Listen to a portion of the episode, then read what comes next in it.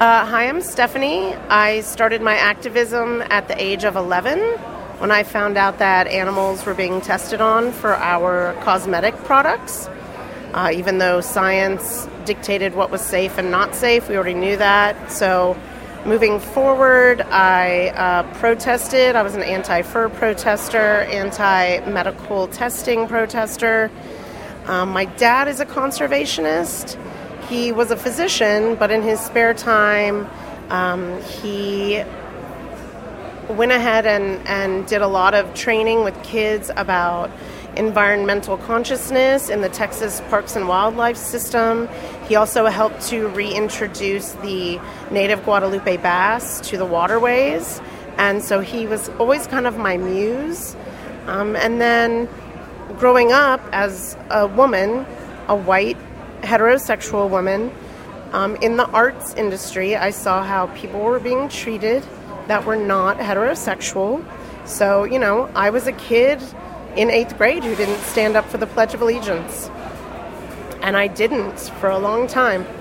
And I still won't, actually.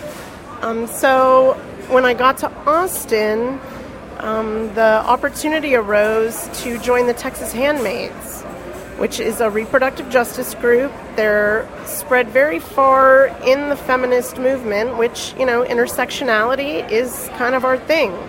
So we mainly protest pregnancy crisis centers, which are fake clinics that take advantage of people that are usually lower income, usually people of color, usually young, and definitely probably scared because they are pregnant.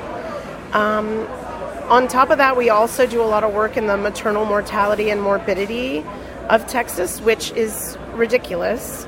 Uh, black women are over 400% more likely to die uh, prenatal, natal, postnatal um, for reasons that we need to figure out, which usually lie in racism. So, um, and then I joined this lovely group, Lunch Action Friendship. It's a progressive postcard writing group. I have many topics to write on.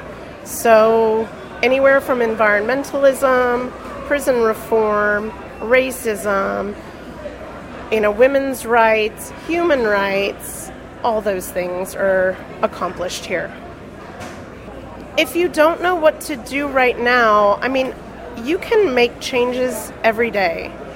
You can talk to your friends and your family about issues. Stand up when someone says something that's that you know isn't right. Don't be ashamed. Stand up and discuss things.